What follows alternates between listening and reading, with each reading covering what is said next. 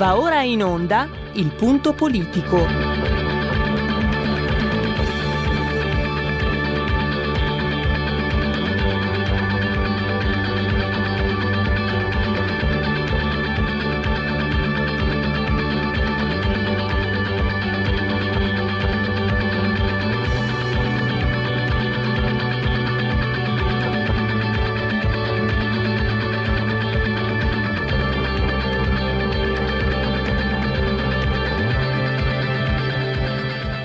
Ma se non state attenti, i media vi faranno odiare le persone oppresse e amare quelle che opprimono.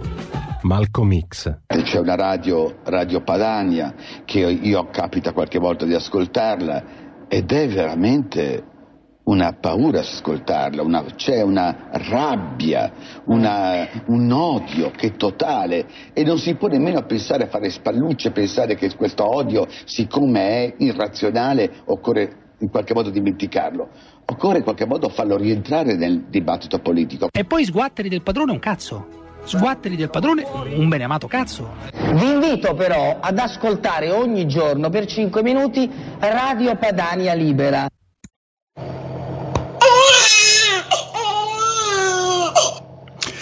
Oggi parliamo di qualcosa che voi umani non avete mai nemmeno immaginato. Dai, partiamo subito con il tema della rubrica um, Dite la vostra, che io penso la mia, il telefono alla tua voce, perché vi dico solo questo, nella notte me l'aveva um, girato un amico e io sono intervenuto sul suo profilo con l'emoticon del sorriso, perché pensavo fosse qualcosa legato, lo sapete, all'ercio.it. Poi diciamo nella, nella, mia rassegna stampa antelucana, eh, vedo sulla pagina, ve lo propongo subito, guardate, eh, cosa aspetto a proporlo? Eccolo qua. No, eh, nella pagina della verità, dove, dove, sta l'articolo, anche dove è scritto un articolo che tocca, lambisce eh, l'argomento di Francesco Borgonovo, la notizia era reale YouTube ha sospeso per razzismo un corso di scacchi. Eh sì, sì, sì, sì, sì, no, no, no, no, non avete esagerato con la sambuca, il sambuchino, il grappino. Ha sospeso il corso di scacchi per il colore delle pedine, il colore nero delle pedine, perché è razzismo. È vero, è vero. È vero, io sono rimasto senza parole, non so se l'avete voi. Eh, vediamo, vediamo se l'avete voi. Eh, facciamo partire con l'ausilio di Roberto Colombo assiso sul trono di comando di energia tecnica, lui è lì fisicamente, io da remoto, facciamo partire la sigla e poi vediamo insomma se anche voi siete rimasti... Se... Io non sto scherzando, sono rimasto senza parole, sono rimasto senza parole. Vai con la sigla. Dite la vostra, che io penso la mia. Il telefono, la tua voce, allo 02 6620 3529. Anche al numero di WhatsApp 346 64 27 756. Bene, allora se volete intervenire, intanto poi leggerò anche la scaletta degli argomenti, potete usare anche Whatsapp, se intervenite poi dalla regia mi arriverà il segnale del vostro, um, il segnale che siete al telefono. E quindi vi darò la voce, la parola, no la voce ce l'avete già, vi darò il diritto di tribuna, lo speaker corner, mi speaking corner. Allora, ve lo leggo, YouTube ha sospeso per 24 ore un canale di scacchi, tra i più seguiti al mondo, un milione di iscritti. Cioè non è andato a sospendere il corso di scacchi di Pierluigi Pellegrina che a farla grande avrebbe avuto due iscritti, neanche. No, un milione di iscritti. A gestirlo il campione croato Antonio Radic, ma l'algoritmo della piattaforma l'ha scambiato per un account razzista. Lo scacchista, noto sul web come Agad Mator o, Ad, o Agad Mator, pubblica infatti video in cui spiega e dimostra diverse strategie di gioco. L'intelligenza artificiale di YouTube, l'algoritmo, evidentemente non programmata correttamente a comprendere il contesto, ha ritenuto discriminatorie ed incitamento all'odio frasi come il bianco attacca al nero o il bianco schiaccia al nero. L'account è stato quindi sospeso senza preavviso e senza spiegazioni. Ma YouTube ha fatto sapere in una nota che non appena siamo stati informati dell'errore, no, ma l'errore l'avete fatto. L'errore l'avete fatto. Tra l'altro, non posso non notare che con una simile censura sarà anche impossibile a questo punto dare le notizie di violenze subite dai neri, da bianchi razzisti, dai suprematisti bianchi. Perché succede, il razzismo non è una fantasia comunque, anche se questi la stanno facendo diventare una barzelletta. E quindi se io scrivo, sono una, un cronista di nero, di nera, chissà se si può dire di nera, già non, non si potrà più probabilmente eh, fare riferimento cronaca nera, eh, bisognerà usare un altro termine. Eh, mi piacerebbe pensare che sto scherzando, ma visto quello che sta succedendo, e scrivo che tre eh, razzisti idioti bianchi hanno picchiato un ragazzo nero e non me la fanno passare come notizia quindi non avremo neanche notizie di gesti di razzismo di questo passo. Eh, siamo al parossismo, siamo al, all'iperbole, siamo anche però alla realtà, perché queste sono cose che sono accadute veramente. E ci ritorneremo con uh, Francesco Borgonovo perché non ci fermiamo qui, no? Non, non ci fermiamo alla, a questa follia degli scacchi perché eh, ormai stiamo arrivando allo sporco bianco come riscatto razziale, un razzismo che fa impallidire, ho scritto nella mia uh, scaletta, che vediamo, potrete probabilmente anche vedere, la sto mettendo in condivisione sulla uh, pagina Facebook di RPL, la vostra voce, la vostra radio. Mi raccomando, chi se buona RPL campa oltre cent'anni. Meditate, gente, meditate. Dicevo che la Coca-Cola, mi dispiace fare pubblicità, eh, ha istituito dei corsi eh, professionali per i propri dipendenti, un corso che ha un titolo che non lascia spazio, secondo me, a interpretazioni di sorta. Prova a essere meno bianco prova a essere meno bianco. No, sto scherzando. L'ho scritto proprio. L'ho scritto proprio Francesco Borgonovo a, a, ci ha resi noti e ci ha reso noto questo eh, davvero episodio inquietante. Prova a essere meno bianco. E eh, il degno docente di un corso del genere è tal Robin Di Angelo forse vi ricorderete, ne avevamo anche parlato qualche mese fa, che è l'autrice di un corso, di un bestseller, scusate, eh, White Fragility, non so se la pronuncia sia corretta, fragilità bianca, pensate un po'. E nel, una, una specie di saggio che, attenzione, è un bestseller negli Stati Uniti, e sta, lo diventerà probabilmente anche in Italia, visto che è stato tradotto per Chiare Lettere, editore editrice. In questo saggio spiega come il concetto di razzismo non abbia ovviamente, e questo penso che lo possiamo ormai eh, condividere tutti, no? Non ha un fondamento biologico, ma bensì però, ed è qui il trucco, ha un fondamento sociale. Il razzismo è una forma di, ehm, di, sistema sociale creato dai bianchi a danno dei neri. E fin qui è anche vero, ma che si è sbagliato, negli Stati Uniti è andata così.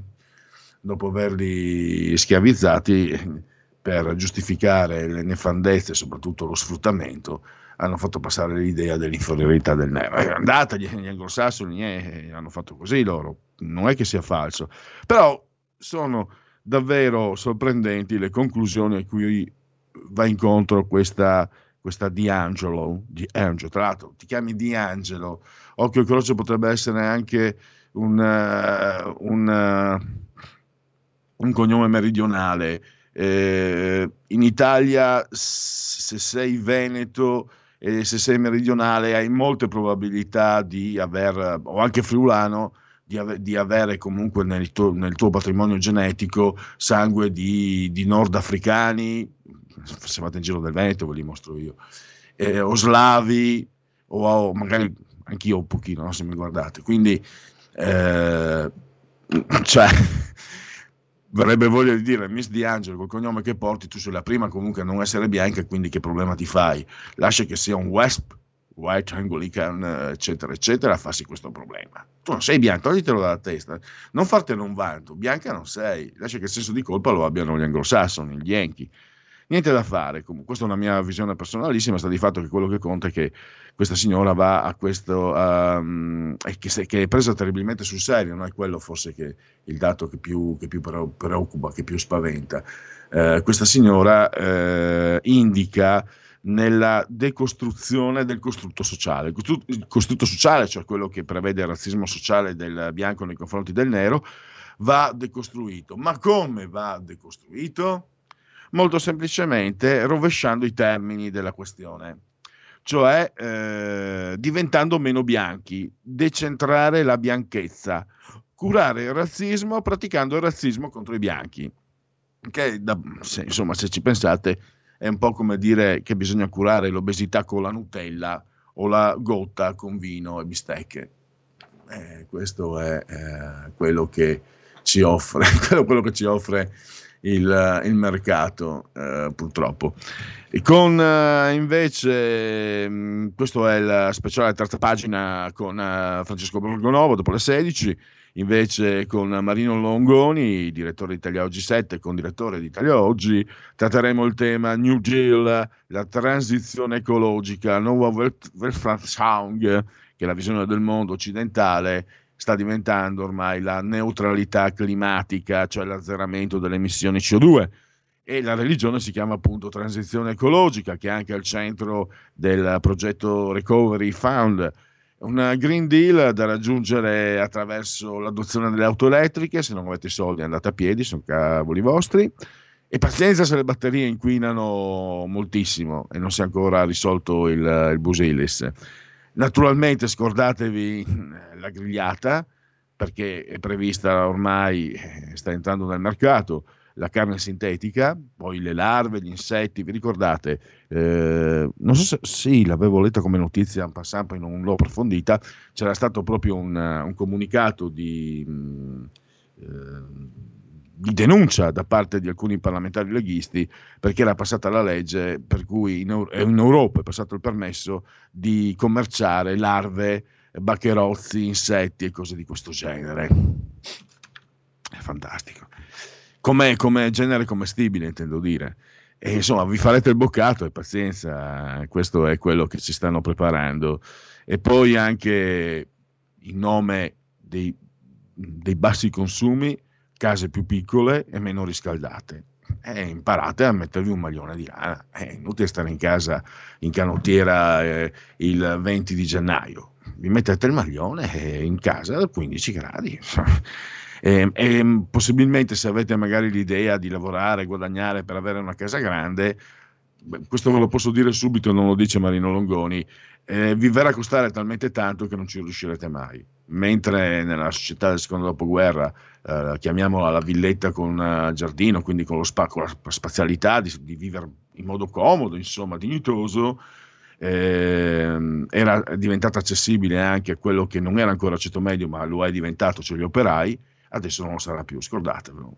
Quindi siete, siete fottuti e poi naturalmente tutta un'altra serie di cambiamenti che è prevedibile, uno dei più drammatici, prevedibile, non è solo Marino Longoni a sostenerlo, è la perdita di milioni di posti di lavoro perché cambierà definitivamente il sistema eh, di mercato, il sistema mh, mm, come viene, eh, cioè, come lo conosciamo oggi, e questo vorrà dire avere persone che anziché vivere del proprio lavoro dovranno aspettare la, l'elemosina del reddito di cittadinanza. Si va verso lì, insomma. Casaleggio l'aveva anche tutto sommato previsto.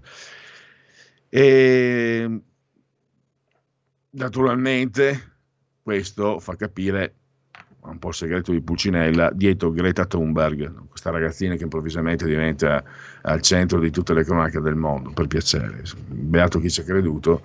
Eh, pensate che c'è qualche cretino che ci crede, che ci ha creduto. No, no, ma perché si è messa lì davanti all'ONU allora? No, dai, per piacere. Se vai tu davanti all'ONU, io ho detto questo cretino, vai tu davanti all'ONU eh, per conto tuo a protestare contro quello che vuoi, contro cause nobili, non ti... Eh, la stavo per dire una volgarità, non ti guardano neanche di striscio, scemo.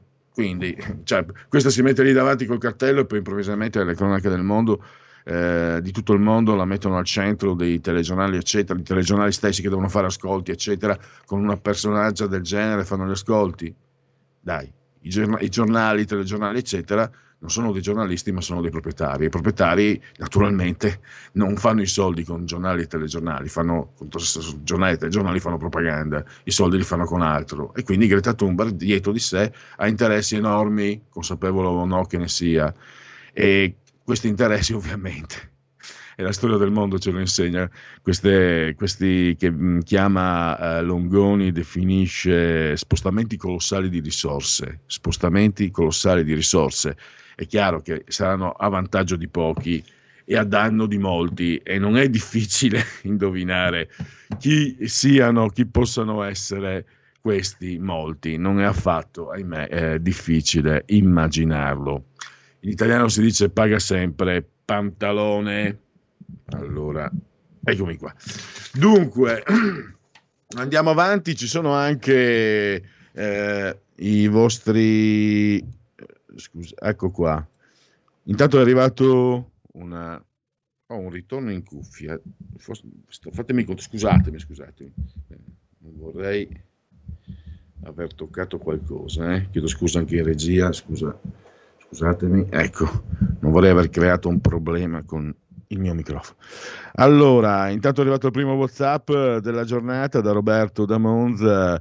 Adesso se la prenderanno anche con le riviste di enigmistica sia nella dama che negli scacchi il bianco vince sempre. E questo... Sì, ma non dirglielo, cioè, no, non andiamo noi a suggerirgliele queste cose. Tanto mi stavo domandando, eh, c'è un piatto tipicamente veneziano, eh, si fa di solito pasta o anche riso, no? al nero di seppia. Mm. non che io ne vada matto, però. No, mio padre, mamma mia, mio padre andava pazzo per quel piatto lui d'altronde era nato in provincia di Venezia. Quindi. E poi fatemi pensare, cos'è che non può... Mm, ah sì, io da, dall'età di 20 anni circa, non un po' prima, eh, uso l'inchiostro, ho sempre usato stilografica, uso l'inchiostro nero e adesso devo rivedermi. Infatti ho appena preso una cartuccia di, di inchiostro blu, spero che non sia troppo scura eh, per incorrere a incappare negli strali della censura. Andiamo avanti, intanto vediamo un po' se... Ecco qua. Apriamo il primo sondaggio del giorno e vediamo. Intanto ecco, io rimetto qua, guarda qua, il tema del, del, della rubrica Dite la vostra. Che, eh, che ho perso la mia, il bianco contro il nero, YouTube censura gli scacchi per il razzismo. Allora, intanto questo è un sondaggio eh, ITV Movie, anzi no scusate, è eh, com- mm, committente TV Movie realizzato da Ipsos. Allora, cosa dice, cosa chiede questo sondaggio? Rispetto alle sue aspettative iniziali, qual è la sua valutazione sui primi giorni del governo Draghi? Mi aspettavo meglio, lo dice, lo pensa il 24, lo dichiara anche il 24%, in linea con le aspettative invece secondo il 55%. Sì, mi aspettavo di peggio il 3%, non dice, non sa il 18%.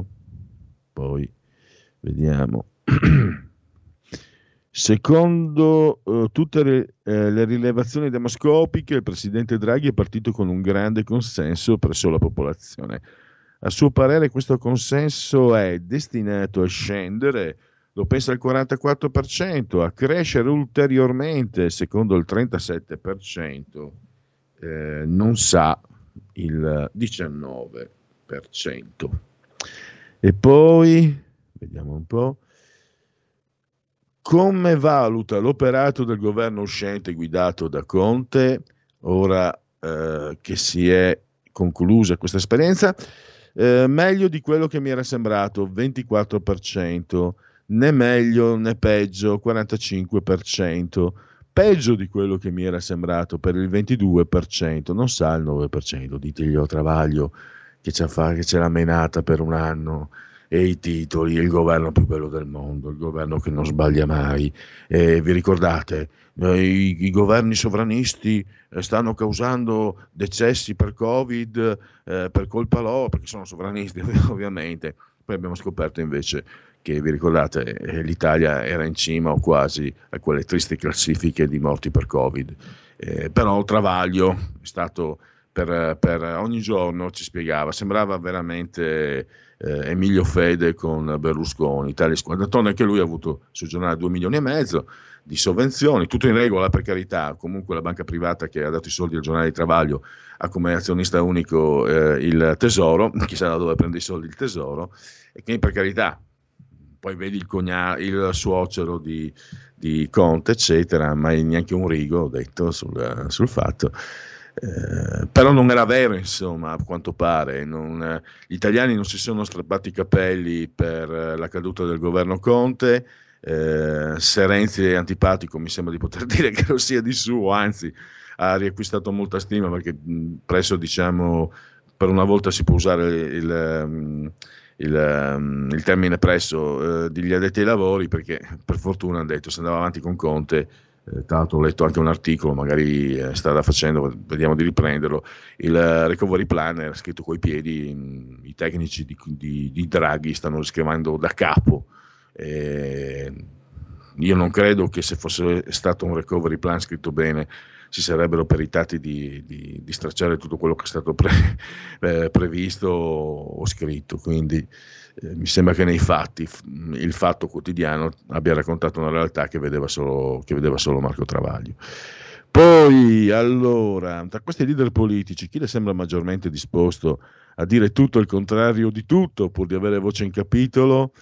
Al primo posto Matteo Renzi, 31, al secondo Matteo Salvini con il 28, Luigi Di Maio 12, eh, non si sono ricordati Luigi Di Maio mai con Bibbiano, mai col partito di Bibbiano. Nicola Zingaretti 5%, come Nicola Zingaretti quello che andava a dire che il virus si cura con, uh, con, con che il virus è un male razzista e bisogna andare a fare vabbè. Eh, Silvio Berlusconi il 2%. Silvio Berlusconi che ha detto che lui ti fa Inter, pensate un po'. Eh, 18% nessuno di loro. E poi andiamo. Eh, molti esperti ritengono che le nuove varianti del virus possano peggiorare la situazione e propongono l'istituzione di un lockdown preventivo in tutto il paese. Lei sarebbe d'accordo? Sì, il 41%, no il 48%. Eh, tra l'altro, invece un sondaggio di ieri su un tema analogo vedeva una differenza un po' più eh, mh, spiccata a favore del sì, sembra, cioè del no, il no era più vicino al 60% eh, e il sì al 30% grosso modo. Eh, insomma, sono sondaggi anche relativi, poi non è detto indicativi, non sono fatti magari anche in giorni diversi. Eh, le persone stanno diventando veramente pazze eh, con, eh, con, tutto quello, con tutte le notizie che si susseguono. A suo parere la vaccinazione anti-Covid eh, in Italia eh, sta andando troppo lentamente, il 43%, sta procedendo con il ritmo possibile, date le forniture arrivate, lo pensa il 47%, stanno correndo, lo pensa solo l'1%, non sa invece per il 9%. Io credo che sia arrivato il momento, non so se un altro minuto per eh, sondaggi o se invece sia preferibile eh, dare lo spazio alla, alla, pubblicità, alla pausa. Sono le 15 eh, in punto, quindi possiamo andare con la pubblicità. Prego. Hai sentito? Le radio italiane si mettono insieme per amore. Per amore della radio.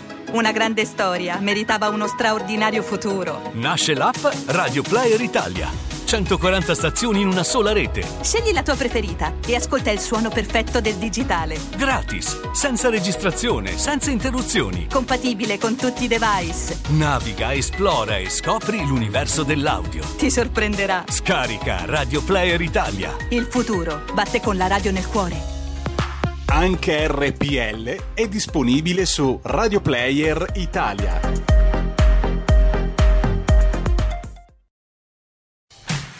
Porta con te ovunque RPL la tua radio. Scarica l'applicazione per smartphone o tablet dal tuo store o dal sito radiorpl.it.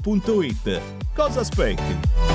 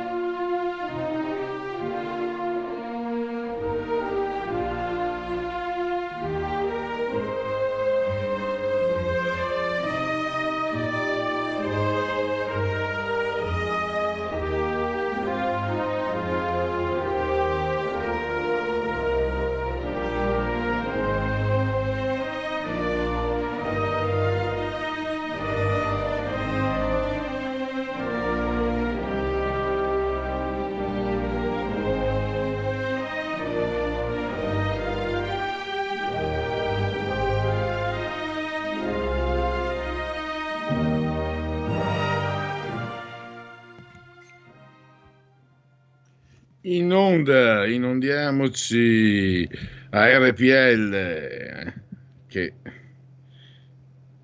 le cose non sono andate come dovevano andare. Oggi la mia personale per giunta mi, mi appartiene, ma si è rivolta. Ecco qua. La mia strumentazione tecnica mi si rivolta contro, pensate un po'.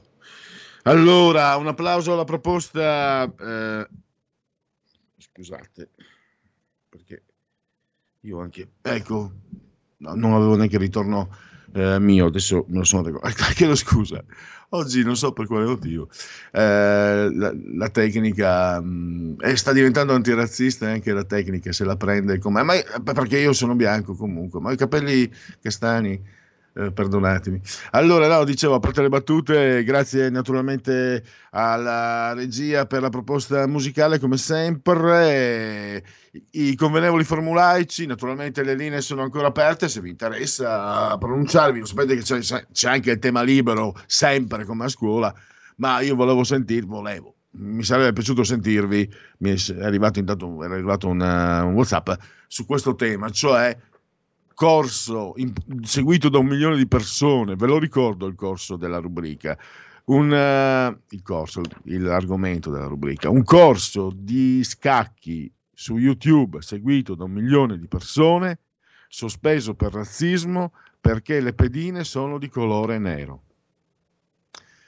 Ecco, fatemi sapere, probabilmente anche voi come me siete rimasti senza parole o, o avete pensato che come ho pensato io questa notte quando mm, mi era stato girato un amico, ero rimasto senza parole, pensavo fosse lercio.it, cioè uno scherzo, quindi per farmi vedere che non ci cascavo gli avevo mandato le risate, invece no, dopo mi sono scusato e no, eh, ho mandato la, la bocca stupita, l'emoticon intendo. Allora, intanto i convenevoli formulaici per ricordarvi che questa è sempre RPL, la vostra voce, la vostra radio, chi si abbona a RPL campa oltre cent'anni, meditate gente, eh, sulla tolla di comando saldamente in regia tecnica Roberto Colombo, entrambi siamo addirittura sprofondati a meno 18 sotto il livello del mare, la temperatura è esplosa, non tanto internamente 23 gradi centigradi sopra lo zero, ma esternamente 20.4 gradi centigradi sopra lo zero. Quindi questa, queste sono, come, sono le epifanie che ti, che, ti, che ti attraversano, perché questo quando sei ragazzo, giovane, ai miei tempi non c'era la scuola a tempo pieno, chiaramente. Al pomeriggio tornavi a casa, una giornata come questa, non c'erano i cellulari, ma il passaparola in autobus, eccetera. Tu chiami, avvisa tu allora questo, in 5, 6, 7 via in bicicletta, perché sono solo uno al massimo del motorino, a farsi una bella partita di pallone con questo tempo subito, che bello. Eh, anche se a pallone io ero, probabilmente sono la creatura più scarsa che sia costata una sfera di cuoio nella, nell'intera storia dell'umanità. Anche se ho giocato un campionato amatorio, mamma mia era, era, un delitto. Allora, scusatemi, 40% invece l'umidità, la pressione pari a 1033.4 millibar.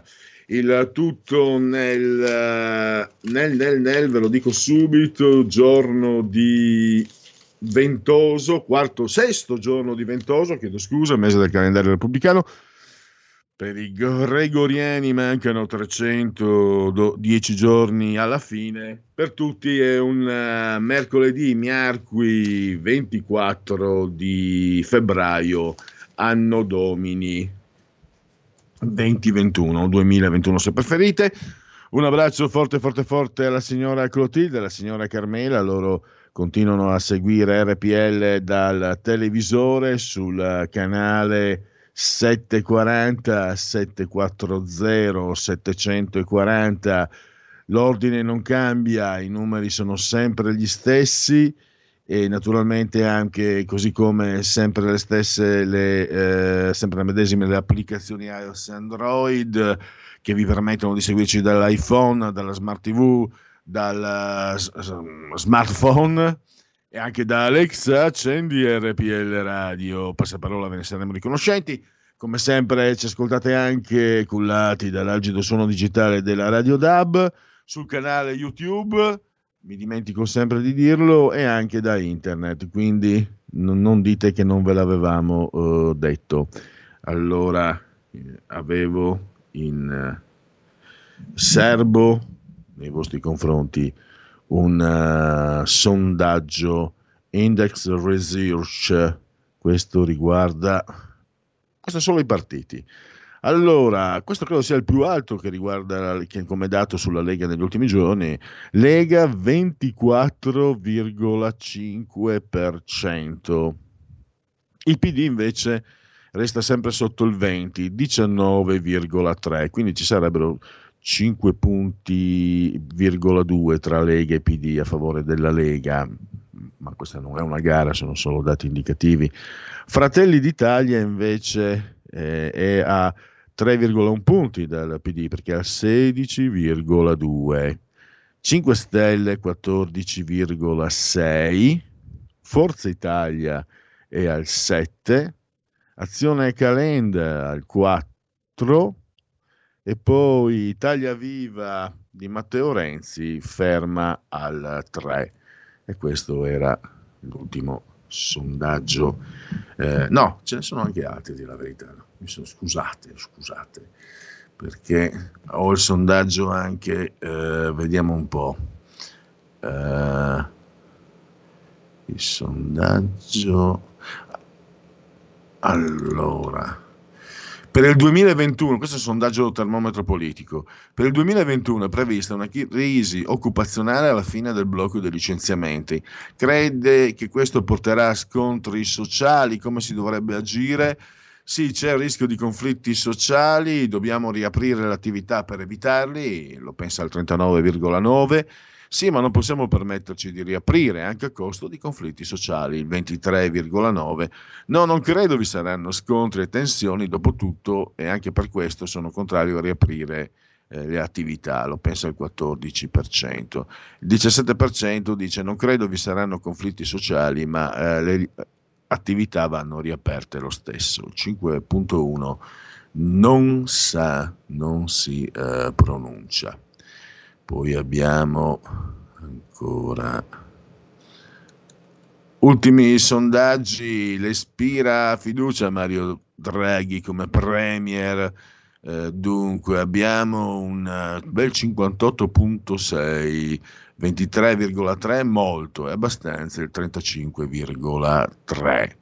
22,5 più 15,5 fa 38 tondi, se non sbaglio, eh, poca fiducia al 22,5, quindi 10,5 mm, per niente, per niente, per nulla proprio, neanche poca, niente. E il 3,4 non sa, non si pronuncia. E poi eh, sul lockdown diversi medici Mm, quello di prima era un Ipsos, questo invece è un lockdown, vediamo se cambia la considerazione degli intervistati per avere appunto una sintesi indicativa di quello che è l'opinione dei cittadini. Diversi medici chiedono un lockdown totale di un mese per consentire la ripresa del tracciamento e vaccinazioni più sicure. Sarebbe d'accordo? Dunque, qui abbiamo uh, 38,8% affermativo, no? si potrebbe dire, 15,7% molto d'accordo, abbastanza d'accordo 23,1%. Invece la maggioranza in questo caso è, eh, virgolate prima invece la differenza era 47 a 49, quindi eh, una, una, discrepanza di pochi punti. Qui invece 30, 38,8 sì e invece eh, 58,7 quindi quasi il doppio praticamente, no, un po' meno del doppio, no, non ne vuol sapere di un lockdown totale. Quindi vedete appunto come cambiano, eh, come cambiano le, le risposte delle eh, persone. Il termometro politico nelle intenzioni di voto, Lega 23,6, 19,7 invece il PD, 17,9 si avvicina al PD Fratelli d'Italia, si allontana invece i 5, si allontanano i 5 Stelle e poi abbiamo Forza Italia 6, 3,4 Azione Calenda, 3,3 Italia Viva, 3,3 Sinistra e poi abbiamo Italia Viva appunto di Renzi 3,3 e poi abbiamo dunque dunque dunque. Eh, la spesa uh, no scusate la spesa Istat questo invece che vi, sto, che vi vado a leggere è un dato Istat la spesa dei comuni per i servizi sociali nel 2018 la spesa dei comuni per i servizi sociali cresce per il quinto anno consecutivo e raggiunge 7 miliardi e 742 milioni di euro, recuperando pienamente il calo del triennio 2011-2013. La spesa per abitante è pari a 124 euro, 120 nel 2017, con differenze territoriali molto ampie. Al sud di 58 euro, mentre eh, nella, della metà del resto del paese circa un terzo di quello del nord-est, che è 177 euro. Le risorse sono destinate prevalentemente ai minori alle famiglie con figli, alle persone con 38%, alle persone con disabilità il 27% e agli anziani il 17% e questo era il dato Istat, qualche aggiornamento sul fronte delle, delle, agenzie. Ora non si può allentare la stretta, alzare la guardia per le varianti. Queste sono le comunicazioni del ministro Roberto Speranza per eh, ministro della salute. Non schiavi ma cittadini, vanno assunti 60.000 rider.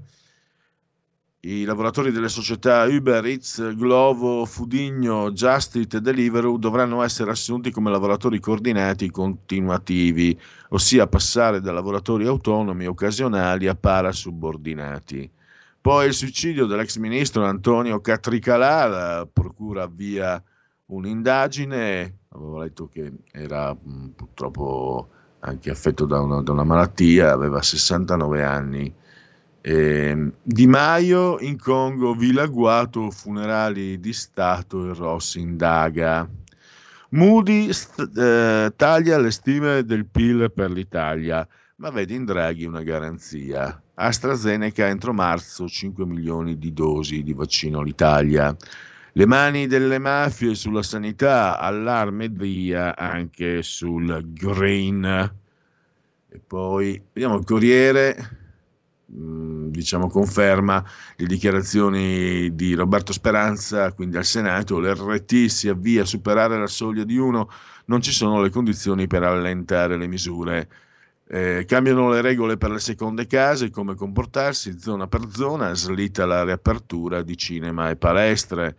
Fontana, che presumo appunto il Presidente della Regione Lombardia, chiederemo al governo un numero maggiore di dosi. Brescia, arancione scuro contro la terza ondata, tutto iniziato in un asilo, poi due feste di compleanno.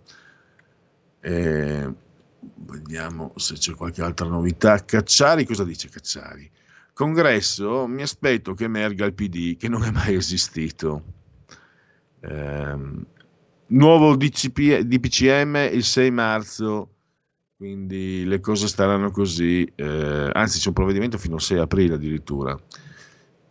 Eh, Repubblica, sempre queste comunicazioni, fino al 6 aprile, un nuovo DPCM, c'era un errore evidentemente di, di scrittura, di trascrizione nell'ADN Cronos di prima, questa Repubblica, il nuovo DPCM è valido fino al 6 aprile, quindi tutto il mese prossimo eh, varranno chiusure, le chiusure che ci sono adesso, Include, inclusa Pasqua, quindi che se non sbaglio cade il 4.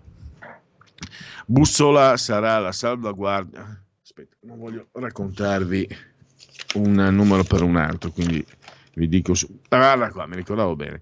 Pasqua, domenica 4 aprile, lunedì dell'angelo, lunedì 5 di aprile.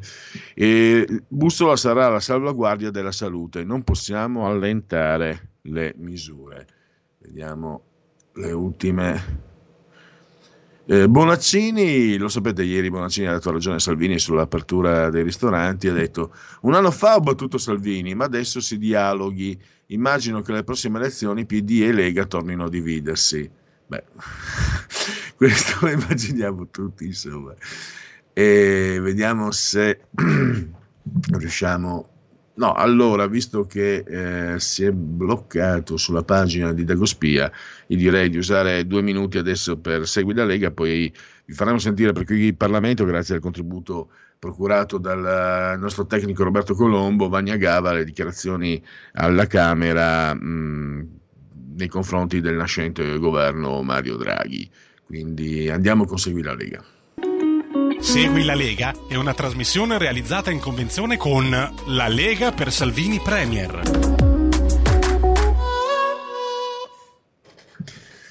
Allora,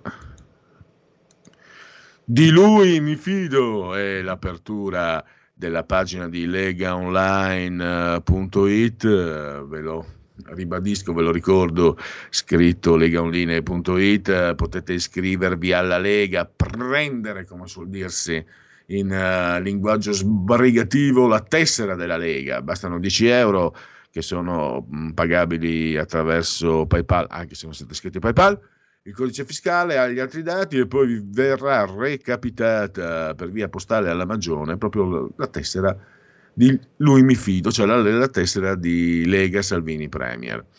E andiamo adesso a uh, leggervi invece, a segnalarvi gli interventi radio-televisivi degli esponenti politici della Lega.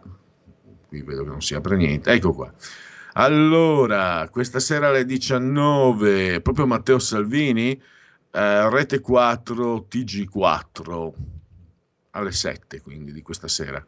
Poi, sempre oggi, in seconda serata alle 22.50, Gianmarco Centinaio, ancora a Rete 4, e Stasera Italia è eh, il titolo della trasmissione. Serata, seconda serata con eh, ospiti leghisti, il neo ministro al turismo, eh, Massimo Garavaglia, lo potrete seguire con, addirittura con Bruno Vespa, 23.35 porta a porta, quindi trasmissione story, la terza camera la chiamano, appunto con Massimo Garavaglia. E si chiude alle 23.40, eh, sempre Rai, ma questa volta Rai 2, Restart, Restart è scritto. La trasmissione 23.40 con il presidente della regione Veneto, Luca Zaia. Domani mattina all'alba, insomma, prestino, alle 10.10 10 del mattino, il senatore Stefano Candiani lo potrete vedere e auscultare su Rai News 24, la rubrica si intitola, si chiama Studio 24. Direi che per Segui la Lega è tutto e possiamo passare con Vania Gava per qui Parlamento. Prego. Segui la Lega è una trasmissione realizzata in convenzione con La Lega per Salvini Premier.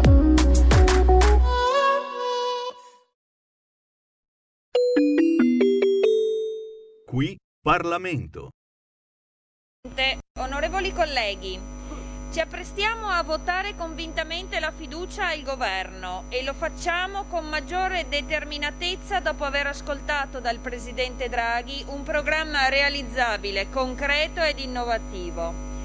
Ci convince in particolare la declinazione non catastrofista delle tematiche ambientali e l'approccio pragmatico alla sfida globale per il futuro del pianeta. Ci convince Scusi collega, la... forse è meglio se cambia microfono.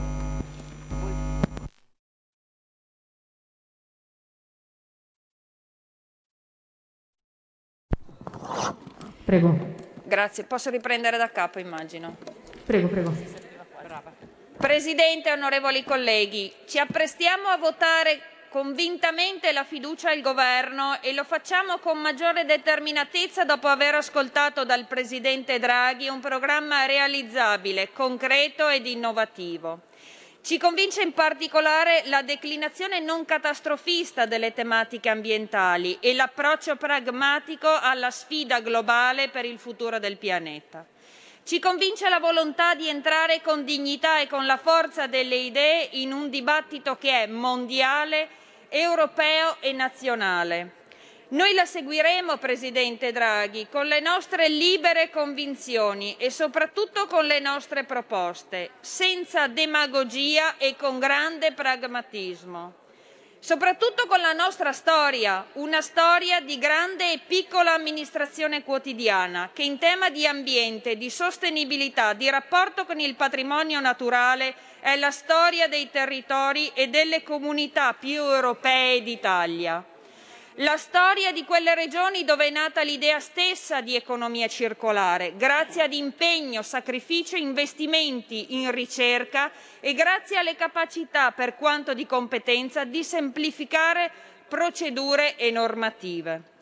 Presidente Draghi, lei ci ha ricordati quali siano gli effetti diretti sulle nostre vite, sulla nostra salute del riscaldamento globale, citando Sua Santità e il suo apostolato, fondato sulle riflessioni dell'enciclica Laudato Si, e ci ha ricordato la dimensione universale del rapporto tra l'uomo e la natura.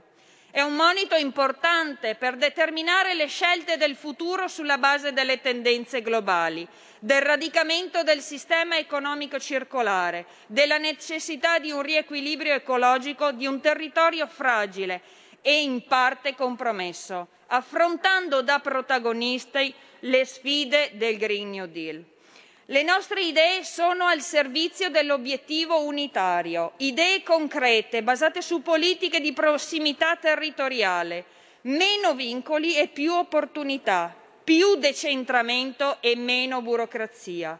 Raggiungere la decarbonizzazione del Paese attraverso una transizione significa certezza dei tempi e del diritto, una certezza che la chiedono investitori, imprese e lavoratori. Come lei ha detto testualmente, signor Presidente, il cambiamento climatico penalizza alcuni settori produttivi senza che vi sia un'espansione in altri settori che possa compensare. Ecco, dobbiamo essere noi ad assicurare questa espansione con una combinazione di politiche strutturali. Questo è l'approccio più corretto a questa sfida globale. Crediamo pertanto nella necessità di rafforzare politiche energetiche basate sulle fonti rinnovabili e sullo sviluppo delle nuove frontiere della scienza, come la ricerca applicata sul tema dell'idrogeno. Crediamo nella necessità di coniugare sviluppo urbano e mobilità sostenibile, infrastrutture e logistica, puntando sulle innovazioni e sulla digitalizzazione. Dobbiamo intervenire finalmente sulle tante ancora troppe terre dei fuochi del nostro Paese, impegnandoci non solo a reprimere con la giusta e doverosa severità, ma anche a dare ai figli di quei territori il futuro e il diritto al futuro soprattutto. Un futuro fatto di aria pulita e di acque pulite, perché basato sulla crescita di un'economia non più sommersa e non più truffaldina, ma legale e innovativa e quindi non solo investimenti per la bonifica, la reindustrializzazione sostenibile e il contenimento del consumo del suolo, ma rapida attuazione dei progetti in sinergia col mondo dell'impresa. Con unità di intenti saremo inoltre chiamati a dare una risposta certa alla fragilità del nostro territorio in queste aule siamo soliti occuparci di dissesto idrogeologico ogni volta che un'alluvione porta morte e disperazione. Ecco, è giunto il momento di una riorganizzazione seria dell'intero meccanismo, fondandolo realmente sulla prevenzione del rischio e non sull'emergenza continua. Così come siamo stati chiamati ad un grande salto di qualità nell'applicazione dei principi dell'economia circolare, investendo anche qui in tecnologia e innovazione per la trasformazione dei rifiuti in risorsa. I temi che dovremmo affrontare non finiscono qui. La necessità di esercitare un ruolo di leadership anche europea sui tavoli della COP26, la tutela della biodiversità, l'attuazione del protocollo di Nagoya, la valorizzazione del capitale naturale e la necessità di ripensare, promuovere e strutturare il sistema delle aree protette nazionali e il ruolo degli enti parco sul territorio. Non da ultimo la necessità di dare il giusto valore alla struttura e alla governance delle politiche ambientali. La nascita del Ministero della Transizione ecologica sia veramente un punto di svolta per tutti i lavoratori e le lavoratrici delle istituzioni degli enti preposti, dal Ministero appunto al Sistema nazionale di protezione ambientale, dalle ricercatrici e ricercatori di ISPRA ai tecnici della Sogesit. Per raggiungere un grande obiettivo serve una squadra forte e coesa e quindi la transizione ecologica, asse prioritario della ripresa, richiede un impegno intenso e convinto e noi ci siamo, Presidente. Auguriamo a lei e a tutta la sua squadra di governo un buon lavoro. Qui Parlamento. Stai ascoltando RPL. La tua voce libera, senza filtri né censura. La tua radio. La radio si modifica, semplifica, da plus la musica purifica. Dove vuoi, dove vuoi, con chi vuoi, rilassati e vai. La digital radio non ti molla mai. Mi abbandono in questo viaggio, digitalizzo la frequenza con il suono che è uno spasso. Se penso a prima non ci credo, yo. Da plus è la svolta, qui lo dico e qui lo spiego. Digital Radio, il suono perfetto. Dub Plus. Anche RPL, la tua radio, è in Digital Radio. Porta con te ovunque RPL la tua radio. Scarica l'applicazione per smartphone o tablet dal tuo store o dal sito radiorpl.it. Cosa aspetti?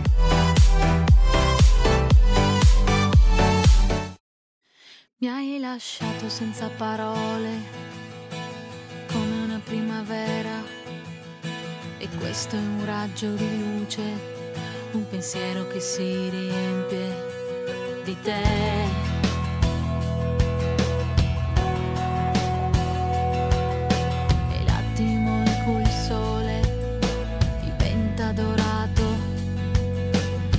Si fa leggero come l'aria prima che il tempo ci porti via, ci porti via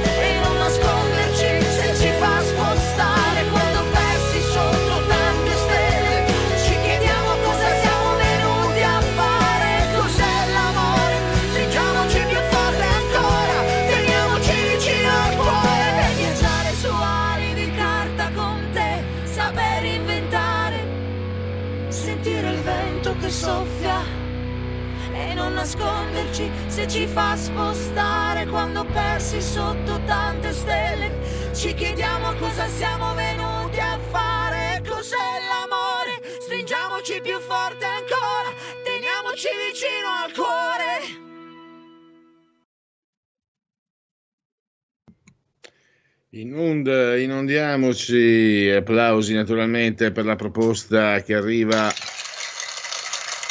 che vi arriva direttamente dalla regia tecnica, in questo caso da Roberto Colombo. Noi proseguiamo, vediamo anche eh, se ci sono aggiornamenti, diciamo le notizie sicuramente non uh, positive eh, che preannunciano ulteriori eh, chiusure allarme per le varianti, alzare il livello di eh, guardia. Questa è l'apertura Speranza del Senato, l'RT, quindi come prima insomma non ci sono. Bertolaso, domani è venerdì 24.000 vaccini ai 60 ottantenni di Bergamo e Brescia. E poi... Uh, il PM greco assumere 60.000 lavoratori, non sono schiavi, si parlava dei riders, e poi la morte e suicidio di Antonio Catricalà, il papà di Luca Atanasio, l'ambasciatore ucciso in Congo, per noi la vita è finita, ora pensiamo alle nipotine. Conte leader dei 5 Stelle, il ruolo di presidente con deleghe o capo politico e Grillo gestirà la transizione. Questo è sempre quello che ci dice naturalmente il Corriere.it. Poi abbiamo dunque eh, se vi interessa il famoso giocatore di golf Tiger Woods ha avuto un incidente, gli è stata ricostruita la gamba destra, frantumati tibia e perone. Auguri a lui, naturalmente. Viaggio, siamo nel Sondriese a Codera o Codera, il paese con sei abitanti e senza strada, ma non siamo eremiti. La salita seleziona i visitatori, quindi eh, davvero in un'area poco, poco frequentata. Eh, sempre, eh, sempre abbiamo il, uh, i provvedimenti. Eh, Draghi invita Salvini alla prudenza sul coronavirus, circola l'ipotesi di nuove strette. Eh, lo scrive Repubblica.it, Baruffa continua sui sottosegretari, Draghi attende ma fino a domani. E poi andiamo da Gospia, Cimitero Italia, quindi un bel titolo ben augurante le previsioni shock sull'Italia dalla Fondazione Bill Gates. Tra marzo e aprile ci potrebbe essere l'apice della terza ondata. Potrebbero esserci fino a 33.000 morti senza un'accelerazione sui vaccini. 15 regioni potrebbero avere un livello estremo di stress sugli ospedali. Nella migliore delle ipotesi, i decessi, eh, questo è, è tratto da money.it eh, su Dagospia, quindi mm, vediamo un po'. Uh, sempre secondo il report dell'Institute for Health and Metrics and Ever, insomma l'istituto di um, Bill Gates, si potrebbero evitare altri 10.000 morti con il conto che salirebbe a 11.000 se tutti dovessero continuare a indossare le eh, mascherine. Per i ricercatori del centro della Fondazione Bill Gates non sembrerebbero esserci dubbi sul fatto che in Italia eh, una terza ondata del Covid ci sarà e avrà il suo apice tra i mesi di marzo e di aprile. Cattiva notizia anche per quanto riguarda le previsioni sulla pressione sul nostro sistema sanitario, con ben 15 regioni che fino a giugno potrebbero avere un livello elevato o estremo di stress sugli ospedali. Spostando l'attenzione sulle terapie intensive, per il centro collegato Bill Gates sarebbero a rischio stress elevato Marche, Umbria e Campania più le province di Trento e Bolzano. Destano preoccupazioni un po' tutte le regioni, con particolare menzione per Puglia, Piemonte e Abruzzo. Ecco, della serie le buone notizie. Eh, ci, allora, fermiamo sul fronte notizie, andiamo eh, con il prossimo ospite. Adesso tra poco ci metteremo in contatto con eh, eh Marino Longoni, che è eh, direttore del uh, Italia Oggi 7 e eh, con direttore di Italia Oggi. Con lui parleremo proprio di transizione ecologica, la, la nuova religione, il New Deal, eh, il nuovo verbo, la nuova, diciamo, ehm, visione del mondo, non so dirlo in tedesco perché non è la mia lingua, la visione del mondo eh, che eh, ormai è improntata eh, in quello che ci viene proposto, no? anche con il collegamento a Recovery Fund, eccetera, eccetera. Allora, abbiamo il uh, direttore di Italia Oggi 7 con direttore di Italia Oggi, Marino Longoni in linea. Ciao direttore, grazie per la tua consueta disponibilità. Ciao, buongiorno a tutti. Allora, eh, nel tuo editoriale di oggi eh, sintetizzi quello che sta accadendo e quello che ci accadrà e anche, possiamo capirlo anche se non lo specifichi, qui Prodest quello che sta per accadere. Allora, andiamo, andiamo con ordine perché ehm, tu scrivi naturalmente eh, situazioni che stiamo vedendo accadere sotto i nostri occhi, ma che vengono quasi fatto, fatte passare alla chetichella, cioè il fatto che nei prossimi neanche decenni le nostre vite cambieranno in modo radicalmente, cambierà la, la, eh, l'economia, ma cambieranno anche i nostri usi di vita, cambierà la nostra alimentazione, il nostro modo di spostarsi, di scaldarci, di abitare, cioè cambieremo in modo eh, come forse non si era visto prima, ma non ce la raccontano, non ce lo dicono, dicono che è tutto bello, che è tutto meraviglioso. Partiamo da qui, direttore. Allora, eh, l'ambientalismo nasce oggi, viene da lontano, ha avuto un impulso molto forte con la contestazione 68 di, di queste cose qua. Va bene. Oggi però è diventata un'altra cosa, sta diventando un bel business. Eh, d'altra parte, a chi non piacerebbe vivere in città eh, con tanto verde, con l'aria pulita, senza inquinamento, andare al mare e non vedere la plastica sulla spiaggia o, tra le onde?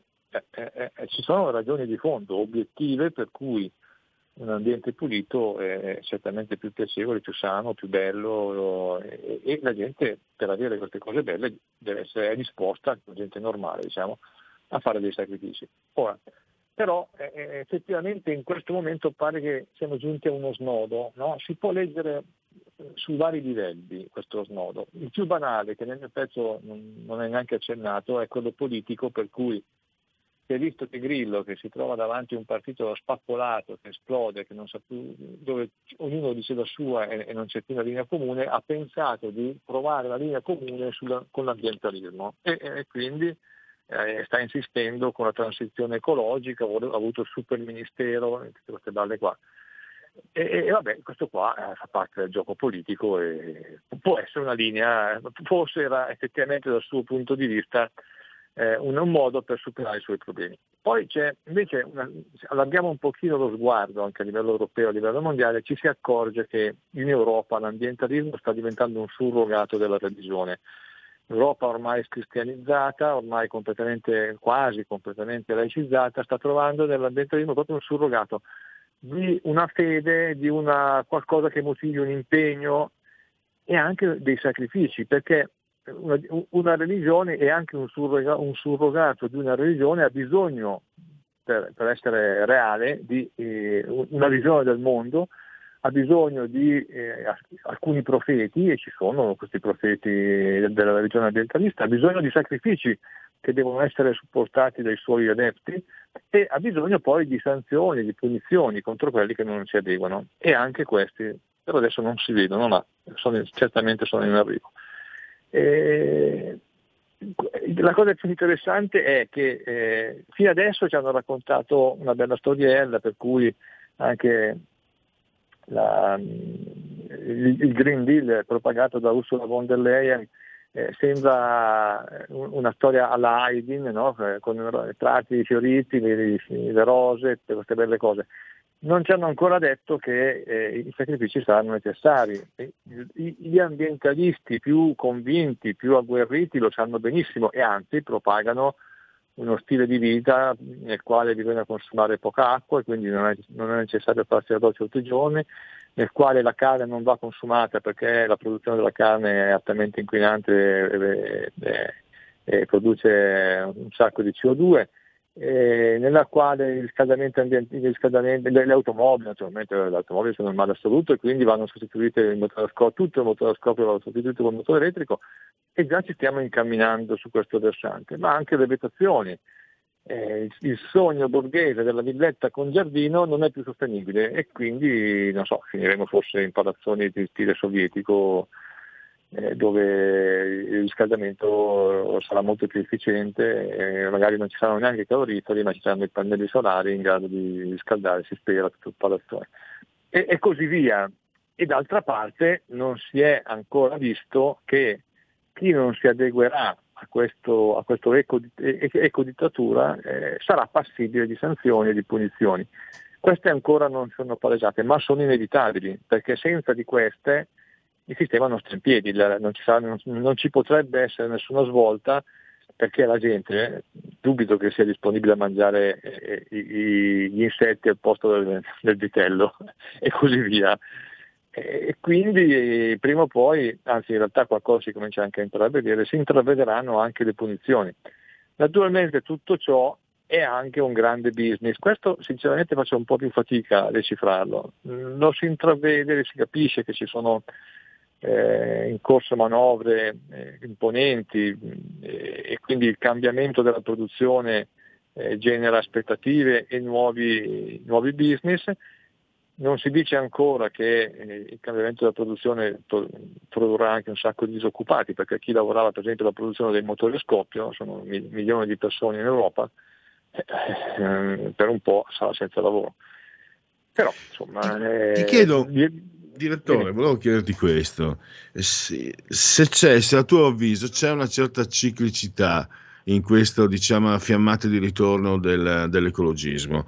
Mi spiego. Eh, primi, ero ragazzino, primi anni 70, la crisi del petrolio, si fanno le auto, si cominciano finalmente a fare le auto che consumavano 15 con un litro, mm, prima arrivavano sino a 10, poi però negli anni 80 e 90 le auto tornano a consumare a 7, 8, 9 con un litro.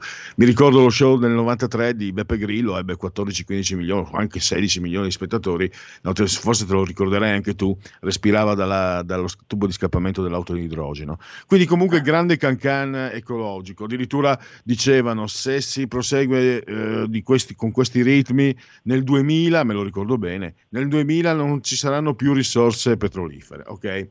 Poi, in primi anni 2000, mi ricordo, eh, sono andato a controllare per, per, essere sicuro, ma ero sicuro, eh, volevo solo eh, risumare il, eh, il, nome, Livingstone, eh, sindaco di, primi anni 2000, sindaco di Londra, che invitava la popolazione a non usare lo sciacquone dopo la minzione. Puoi immaginare entrare in bagno del, del sindaco Livingston, che bella esperienza poteva essere. Io non l'ho fatto molto sensibile, quindi sono parte in casa. Adesso, e ti ricorderai anche Al Gore, addirittura vince un Oscar, un Nobel per la pace addirittura, dopo 9-10 anni, lui per primo dice ho sbagliato, no? il riscaldamento globale, io mi ricordo, due anni fa, lui ha, scritto il libro, credo fosse sempre nel 2006, credo, e ha detto no, no, signore, un paio d'anni fa, ha detto ho sbagliato tutto, mi dispiace, erano, le previsioni erano sbagliate. E poi io mi ricordo 2006-2007, eh, no, qualche anno dopo, con Wikileaks, se non sbaglio, intercettate alcune email tra scienziati, diciamo, della meteorologia catastrofista, eh, nei quali si invitavano l'un l'altro ad accentuare la, le, le, previsioni più negative per sensibilizzare il popolo. Ecco, scusa, sto dilungando. Io vedo che c'è una ciclicità, poi non riesco a trovare il nesso forse mi sbaglio, forse non c'è nessuna ciclicità in questo ritorno, in queste fiammate di ritorno, che partono sempre da un presupposto però sano, santo, sacrosanto, cioè quello del corretto rapporto con la natura. Su questo nessuno può mettere diciamo, in dubbio la bontà eh, del, di quello che ci si è prefissati. Però questo fanatismo, no? non usare lo sciacquone quando si, fa, si, va in bagno, scusate ma... Eh, Cioè, io sono, sono nato, eh, nel, no, non era a casa di ringhiera, col bagno in cortile, mi ricordo, quando ero bambino. Cioè, non mi, piace, non mi piacerebbe ritornare que, indietro da questo punto di vista. Scusate se mi sono così imborghesito, da operaio, figlio d'operaio, mi sono imborghesito anch'io, pazienza dell'età. Però penso che sia anche una questione di igiene, insomma. Tu cosa ne pensi? Ma io penso che ci sia una questione di fondo, no? che è la, la, la, crescente consapevolezza dell'importanza di, un mondo, del rapporto tra l'uomo e l'ambiente nel cui vive. Eh, consapevolezza che cresce tanto più quanto più l'uomo è in grado di modificare, anzi modifica l'ambiente, quindi la prima rivoluzione, ai tempi della rivoluzione industriale questa consapevolezza non c'era, il problema di inquinare non se lo poneva proprio nessuno, per cui in città c'erano una, ciminiera da tutte le parti, i camioni andavano tutti a legna, ti puoi immaginare come si respirasse in città, ma nessuno si poneva il problema. Poi piano piano si cominciano a porre questi problemi e, e mano a mano che avanza l'urbanizzazione, eh, eh, anche la civiltà tecnologica, aumenta di pari passo anche la sensibilità al tema del rapporto con la natura e quindi si cominciano a creare i parchi cittadini, si apprezza il verde, uscire di città fuori porta per la gita e, e finché eh, si, è arrivati a questo punto e, e, qui forse però siamo effettivamente una svolta perché al di là dei profeti di sventura che ci sono sempre stati, ci saranno sempre, perché, eh, e i fanatici ci sono sempre stati, ci saranno sempre, eh, bisogna saperli leggere in, in, modo critico e va bene. Eh, al di là della, della esigenza che è eh, umana, quella di vivere in un mondo più pulito, più bello, di evitare che i, i, i, gli oceani diventino una discarica per, la, per, le plastiche, eccetera. Eh, però adesso quello che vorrei evidenziare è che non è più soltanto una questione di buonsenso, è proprio diventata una specie di religione, anzi un surrogato alla religione, no? perché l'uomo ha bisogno di avere eh, qualche cosa di più e quindi questo qualcosa di più lo vediamo in Greta Thunberg che eh,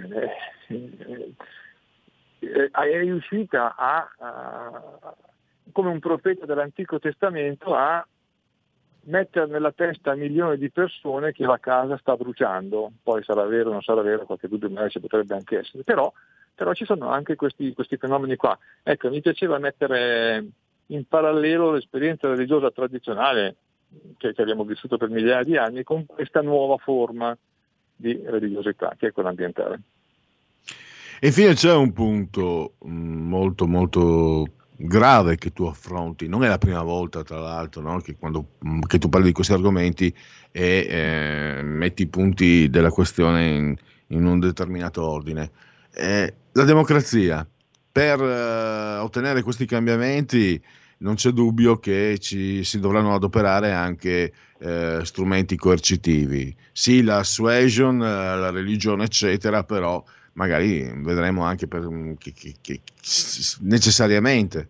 E quindi anche questo è un quadro, viene da dire, no, orwelliano, è un po' abusato il termine, però il termine è abusato, però mi sembra che la realtà anche è molto eh. gravida, è molto, è molto ricca di spunti di, di, riflessione in questo senso. Quello che hai osservato tu, cioè il fatto che per imporre determinati eh, diktat, questo lo dico io, eh, diciamo ambientalistici o ambientalisti o ambientali, insomma, si dovranno usare strumenti che non sono quelli che noi conosciamo normalmente in una struttura, in un paese democratico. E questo è preoccupante. questo è inquietante sul serio, anche perché è realistico. Tra l'altro, io l'ho trovato molto realistico la, la tua osservazione. Tu non usi mai eh. toni allarmistici, e quindi a maggior ragione, insomma, quello che è scritto che, da, deve, deve dar da pensare. Prego, scusami, penso, ho penso che, penso che faccia parte proprio della natura umana, proprio delle relazioni sociali mm, tra persone. Eh, io noto da tempo che c'è questo, questa, dire, questo gioco per cui quando una, uh, una, visione del mondo è in minoranza eh, cerca uh, di eh, imporsi facendo appello a temi quali la democrazia, il diritto di, di pensiero, libertà di parola, la libertà di, de, de, de, dell'individuo e cose di questo tipo. Quando la stessa visione del mondo arriva ad avere eh, la maggioranza o quasi, o comunque diventa una delle visioni nel mondo eh, eh, seriamente in competizione con le altre ed è più agguerrita delle altre, diventa una, una, eh, tende a imporsi sulle altre in modo coercitivo. No? Eh, lo, lo, vediamo per esempio nel mondo anglosassone con la cultura LGBTQ eccetera eccetera che all'inizio è un modo di, di, di difendersi di eh, persone obiettivamente abbastanza eh, perseguitate o comunque svantaggiate e poi diventa un modo per imporre la propria visione del mondo agli altri anche in modo molto coercitivo, per cui chi non si adegua eh, a, questa, a, questa, visione, a questa cultura viene emarginato a sua volta. Eh, la stessa, la stessa, lo stesso meccanismo si, riper, si eh, ripete, eh, lo si può notare in molti altri casi.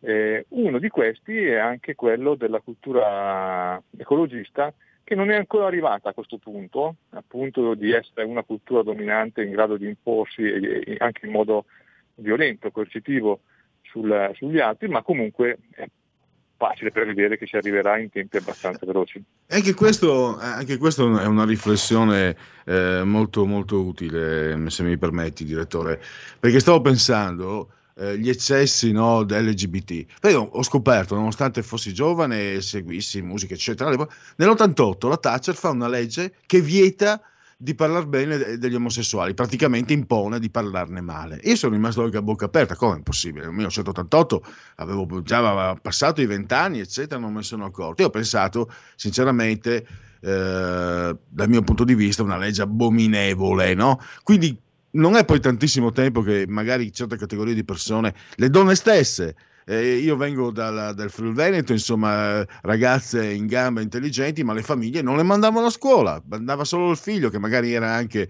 un lavativo incapace e stupido, quindi quante donne hanno dovuto soffrire eh, un certo tipo di struttura maschilista? E perdonami se uso questi linguaggi eh, desueti, ma è vero, li ho visti, insomma, non, non mi sto inventando niente. Però vedi anche l'aggressività femminista già negli anni 70 adesso ancora di più. E forse questo però deve anche insegnarci eh, magari io sarei tentato, non distinto, a rispondere, avere una reazione uguale e contraria. Probabilmente bisogna essere saggi, come lo sei stato anche tu nel, nel tuo articolo. Reazioni uguali e contrarie vuol dire che non è più finita. Eh sì, vuol dire che non si finisce mai. Purtroppo, però, però purtroppo il mondo sembra, fatto, sembra che vada avanti in questo modo, con delle ondate che poi ritornano su se stessi, vengono coperti da altre ondate e così via, in un modo che, boh, vabbè. Va bene, allora intanto mm, io concludo. Ringrazio ancora il direttore di Italia Oggi 7 con il direttore di Italia Oggi eh, Marino Longoni. Grazie ancora e a risentirci presto. Grazie a voi, buona giornata. Uso un minuto ancora, leggo un altro WhatsApp che è arrivato. Dunque, Fabio da Vercelli che saluto, voglio vedere le aziende del delivery assumere 60.000 rider come Coco. Co ma soprattutto i rider, spesso immigrati clandestini, andare ad aprire partita IVA e fare dichiarazione del commercialista. E, ehm, questo è un altro, un altro spunto. Eh, alla fine, eh, alla fine sono sempre molto sensibili sul fronte, questi signori, sul fronte del razzismo, però che magari tante persone, mm, bravi ragazzi, vengano li vedi anche tanti. Adesso è un po' semplicistico, superficiale la mia osservazione, però vedi, ci sono ragazzi eh, africani. Sì, io non sopporto che sui barconi vedere, vedere, questi belli palestrati, muscolati, pasciuti, mentre magari più, in, più all'interno del, del, del, del, continente africano ci sono le foto agghiaccianti di bambini che muoiono di fame. No? Dico, fate arrivare quelli e io metto, metto, metto, mano anche quel poco che posso do io di tasca mia. Accetto anche l'aumento delle tasse pur di non vedere quei bambini morire di fame, loro insieme ai loro genitori invece vedere questi, questi che caricano sui barconi, poi li vedi eh, tutti belli palestrati, muscolari, chissà come mai poi tutti i giovani maschi li vedi poi nelle piscine con i preti, eccetera, eccetera, non dico altro, vabbè, eh, la Chiesa da quel punto di vista ci ha dato delle belle notizie. Eh, però vedi che comunque si tratta spesso sono anche comunque bravi ragazzi eh, ragazzi che hanno anche voglia di fare completamente spaesati e sfruttati ma non si dice niente ma non va bene non, guarda caso alle spalle di questo sfruttamento ci sono ormai strutture multi, da, da, multinazionale e non c'è nessuno che prenda, che prenda spunto e magari accusi anche di razzismo le multinazionali che sfruttano questi ragazzi come come al solito. Ma continueremo a parlare di questo nero su bianco, sporco bianco, con uh, Francesco Borgonovo nello speciale terza pagina che parte subito dopo la sigla. Stai ascoltando RPL. La tua voce libera, senza filtri né censura. La tua radio.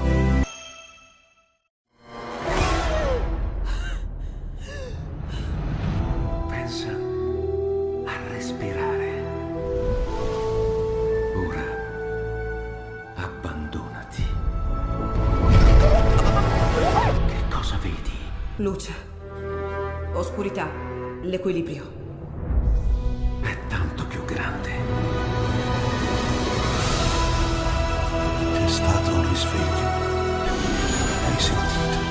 Conosco una sola verità.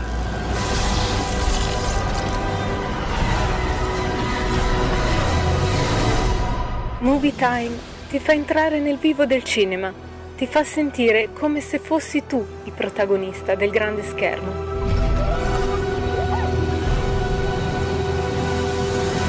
Ogni sabato dalle ore 16.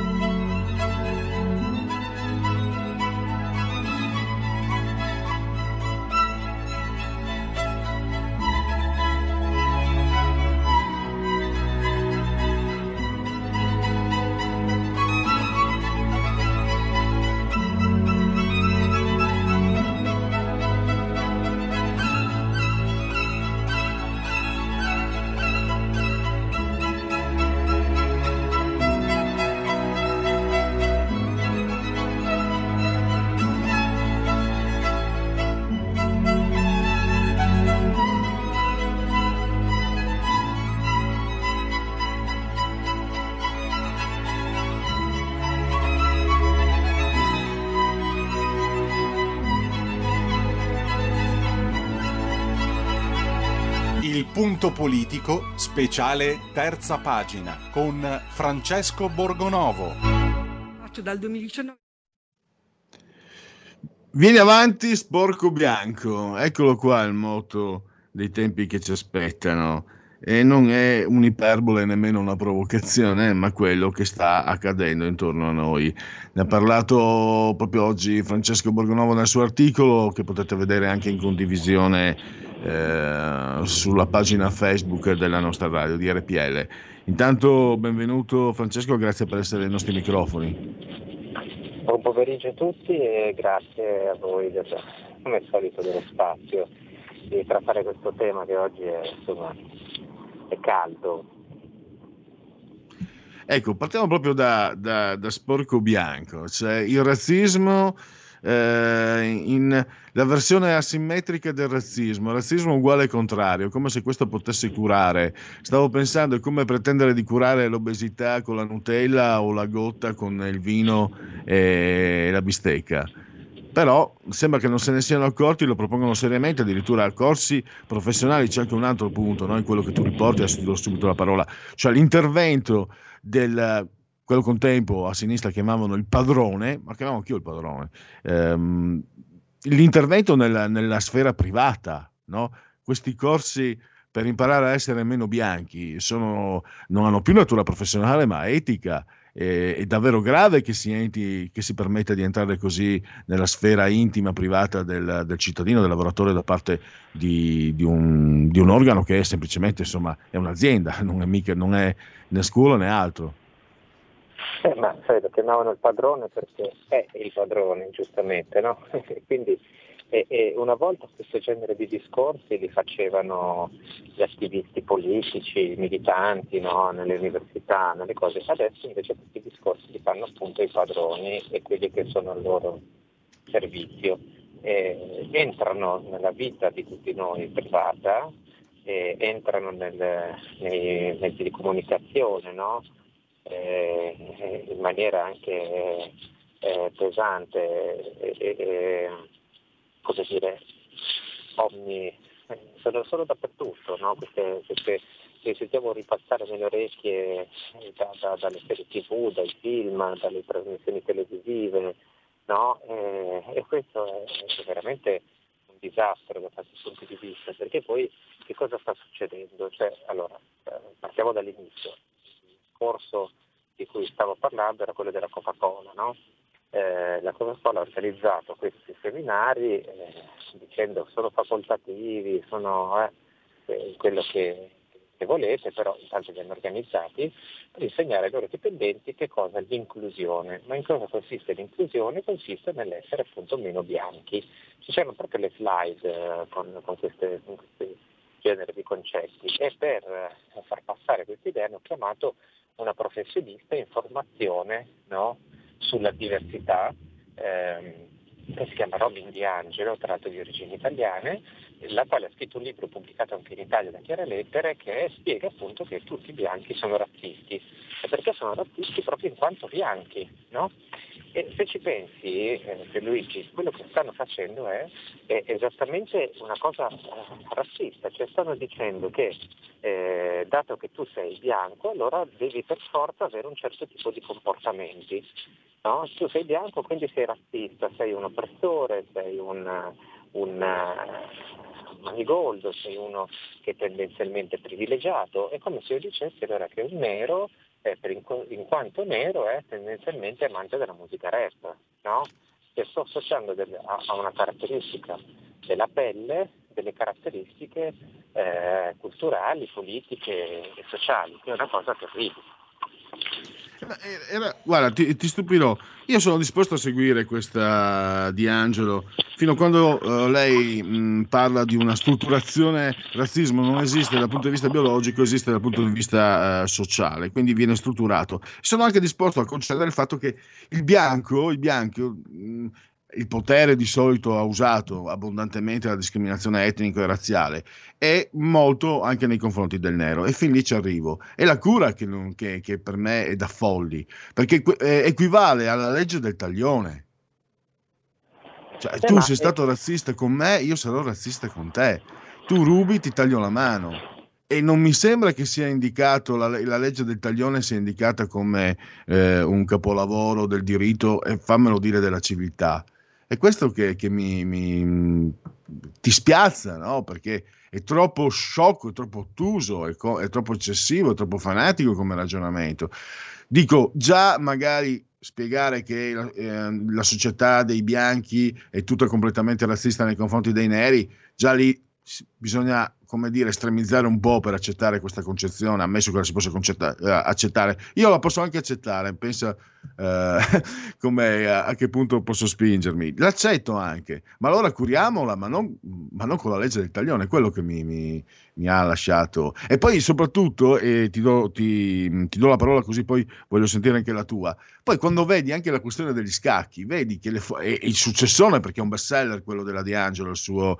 Ehm, ehm, il, il libro sulla, su, sulla fragilità bianca è, è, stato un successone pazzesco.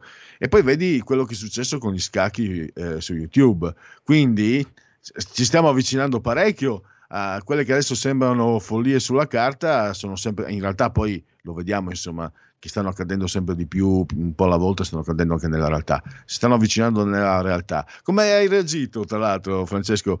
Perché io ti ho detto, un amico stano, questa notte mi aveva eh, girato da, da Facebook eh, la notizia degli scacchi, io gli avevo messo l'emoticon con il sorriso, con la risata, no?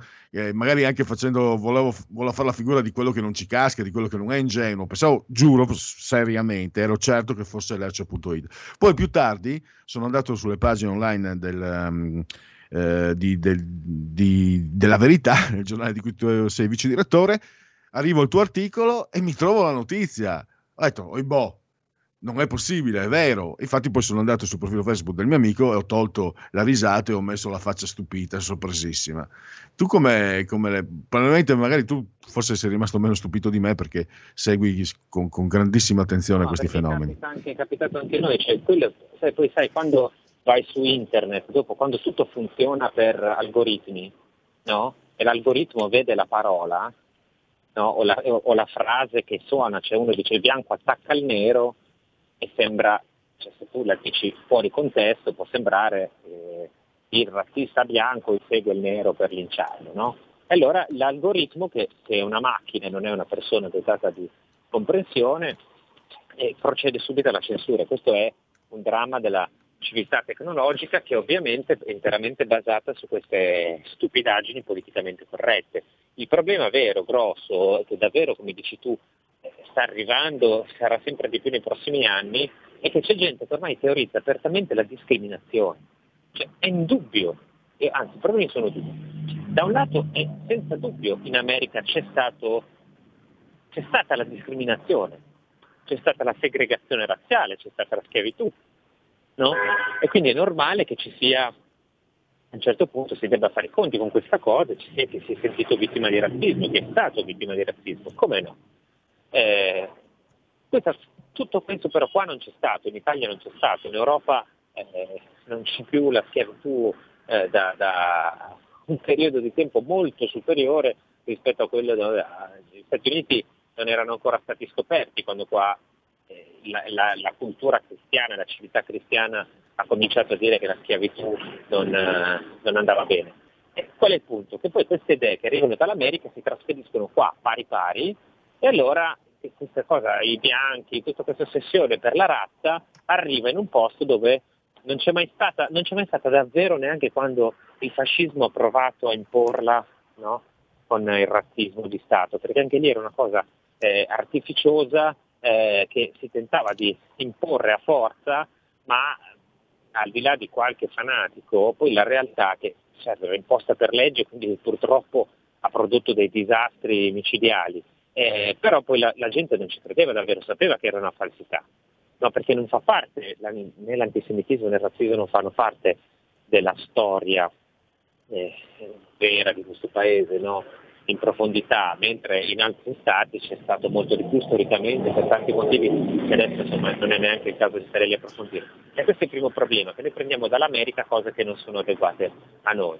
La, la seconda cosa è che poi si arriva a teorizzare la discriminazione dei bianchi, ma c'è gente che lo fa esplicitamente, c'è un libro uscito da poco da Mondadori di questo attivista nero che si chiama Ibram Kendi, il quale dice esplicitamente ora bisogna c'è una, come dire, non può esistere una cosa che non abbia a che fare con la razza, no?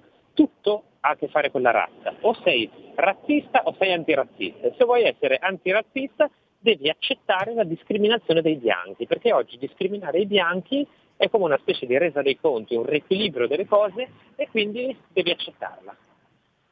Qual è il problema? Che per esempio negli Stati Uniti i bianchi sono più del 70% della popolazione e quindi tu stai prendendo una minoranza e la stai eh, rendendo dominante. E questo crea dei problemi, crea dei problemi sociali giganteschi, no? E, e soprattutto crea una sproporzione, cioè non c'è più l'uguaglianza, c'è una discriminazione inversa. E questo secondo me è drammatico e, e diventa razzismo vero e proprio, razzismo biologico come, come nel positivismo ottocentesco.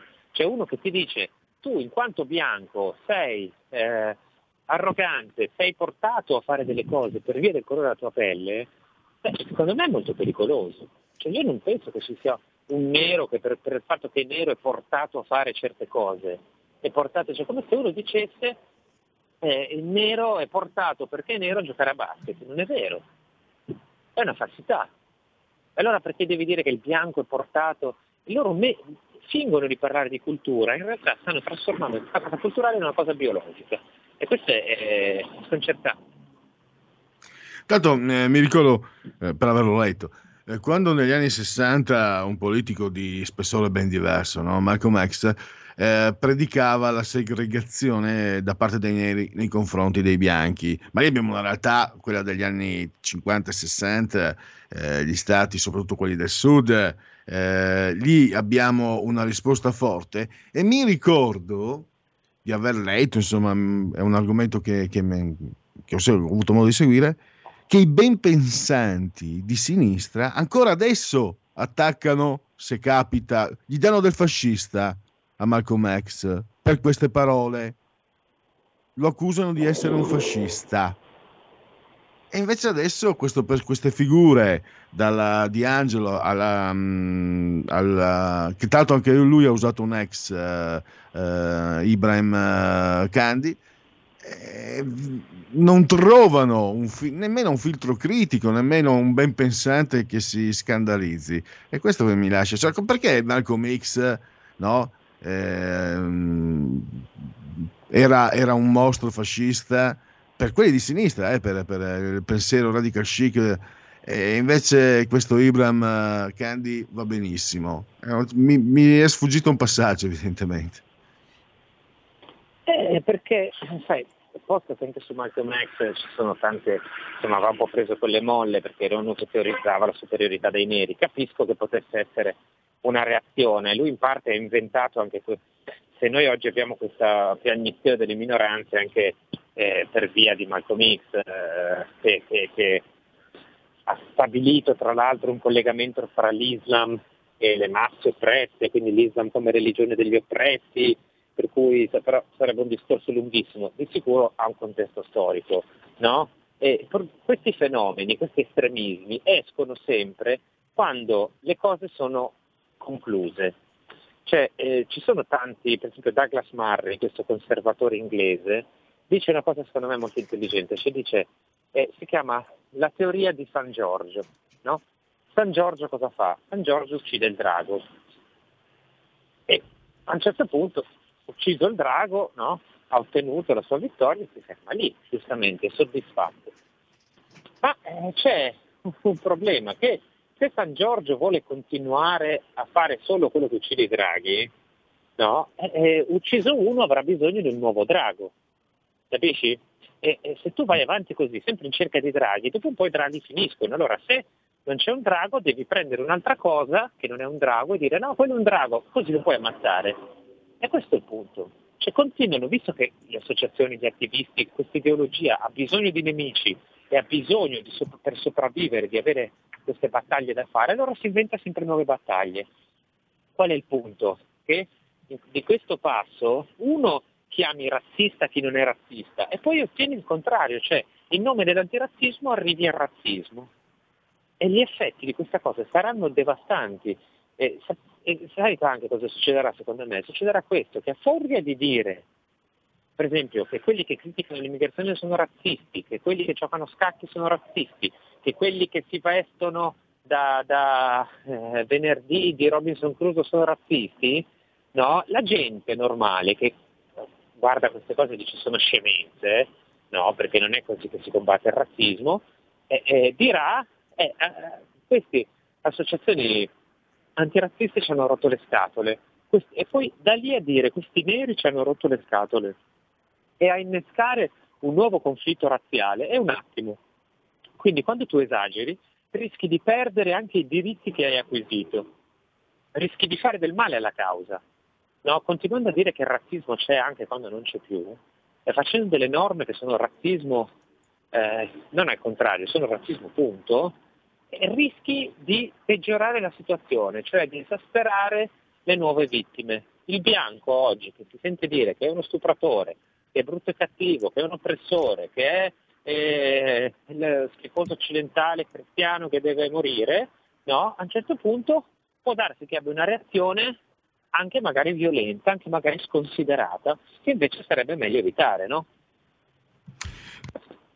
Infatti mi, mi, veniva in mente, mm, è una prosecuzione anche di quello che parlavamo ieri, l'odio a senso unico, eh, tra altre cose. Tra l'altro anche lo stesso Malcolm X poi comunque eh, ritornò sui suoi passi anche nei confronti dell'Islam eh, e di certi estremismi, quindi lui si era in un certo senso, aveva trovato un certo equilibrio, questi signori invece no, anzi il contrario come dici te.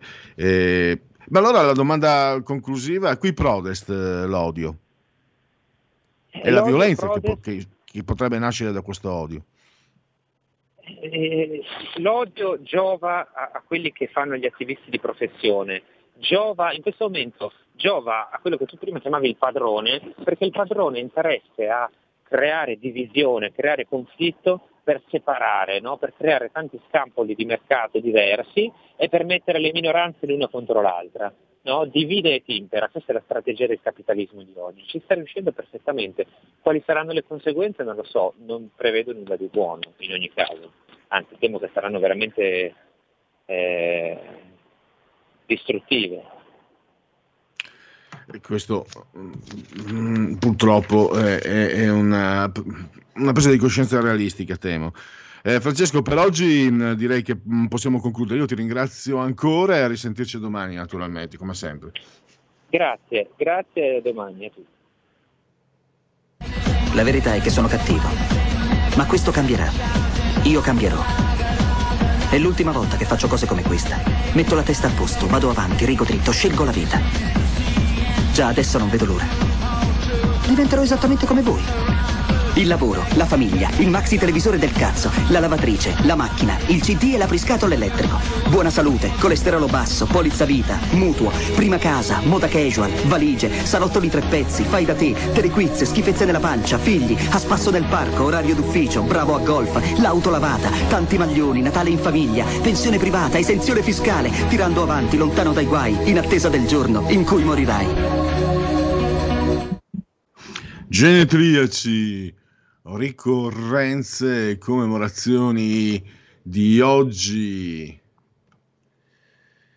Sesto giorno di ventoso, mese del calendario repubblicano, per i gregoriani 310 sono i giorni che ci separano dalla fine. Per tutti è un miarqui, mercoledì 24 di febbraio, anno domini 2021-2021, come preferite. Allora, genetriaco. Ah, Giovanni Pico della Mirandola da Modena. Pare sapesse la Divina Commedia a memoria. Al contrario. Infatti, sì, Pico della Mirandola, usato anche un po' come mh, mm, quasi sinonimo no? di genialità da ragazzo mi era capitato di sentire la memoria di Pico della Miranda. Poi libellista eh, Arrigo Boito, Mefistofele, un grande attore Sara Urzi, sedotta abbandonata, un calciatore della Juve e del Torino, soprannominato il Barone, Guglielmo Gabetto, l'attrice Manuela Riva, ehm, Hiroshima Mon Amour, di Alain Resnais, Capot, un'icona francese da noi in Francia.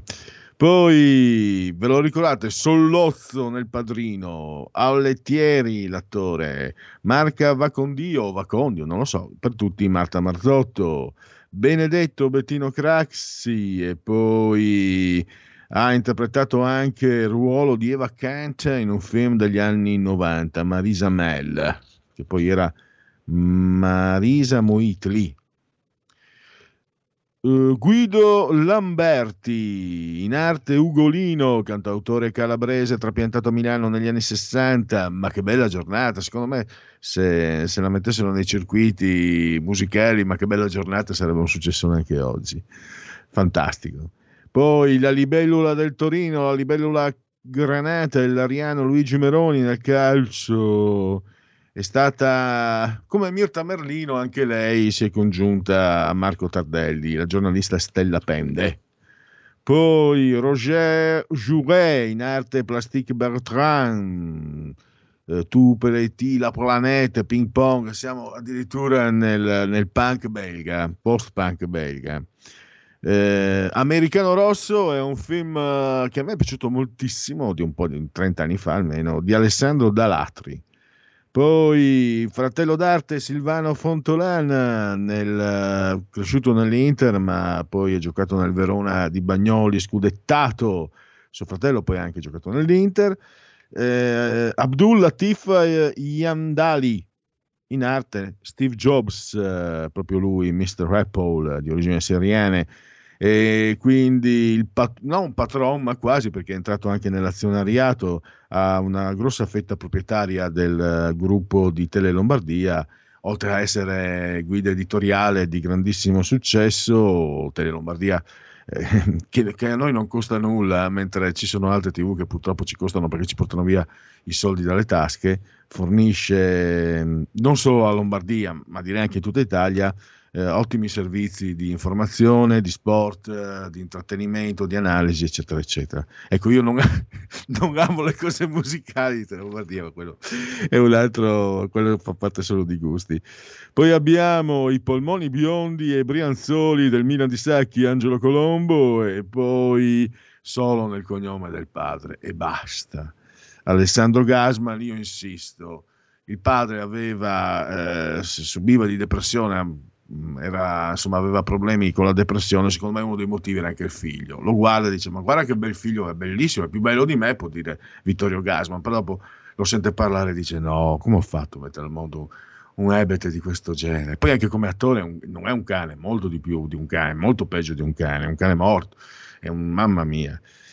E, e, poi chiudiamo con un cattivo, il cattivo del film Titanico, Titanic, fate Vobis. Eh, eh, Billy Zanikopoulos, in arte Billy Zane.